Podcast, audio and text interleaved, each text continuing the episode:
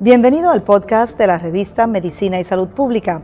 Escuche los avances más relevantes para la medicina en Puerto Rico y el mundo. Si desea ver este podcast en vídeo, puede hacerlo en nuestro canal de YouTube Revista MSP.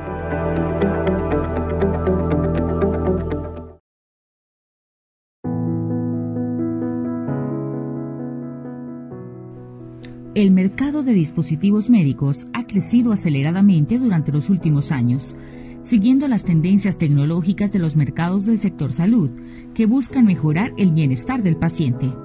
Aunque no se sabe con exactitud cuántos tipos diferentes de dispositivos médicos existen en el mundo, se calcula que este número es mayor a 10.000. Avances en biología molecular.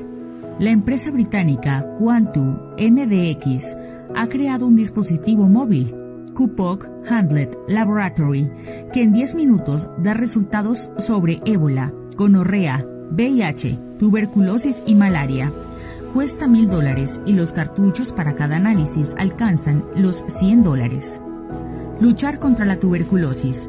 Uno de los dispositivos más usados para la detección de la tuberculosis y la resistencia a la rifampicina, antibiótico, usado frecuentemente contra la tuberculosis, consiste en el Gene Expert MTB RIF, creado por la Universidad de Medicina de Nueva Jersey, la empresa Cepheid y el Instituto Nacional de Salud de los Estados Unidos.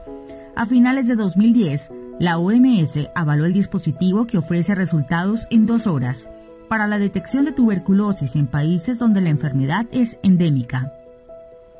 Un test para el VIH y la hepatitis C.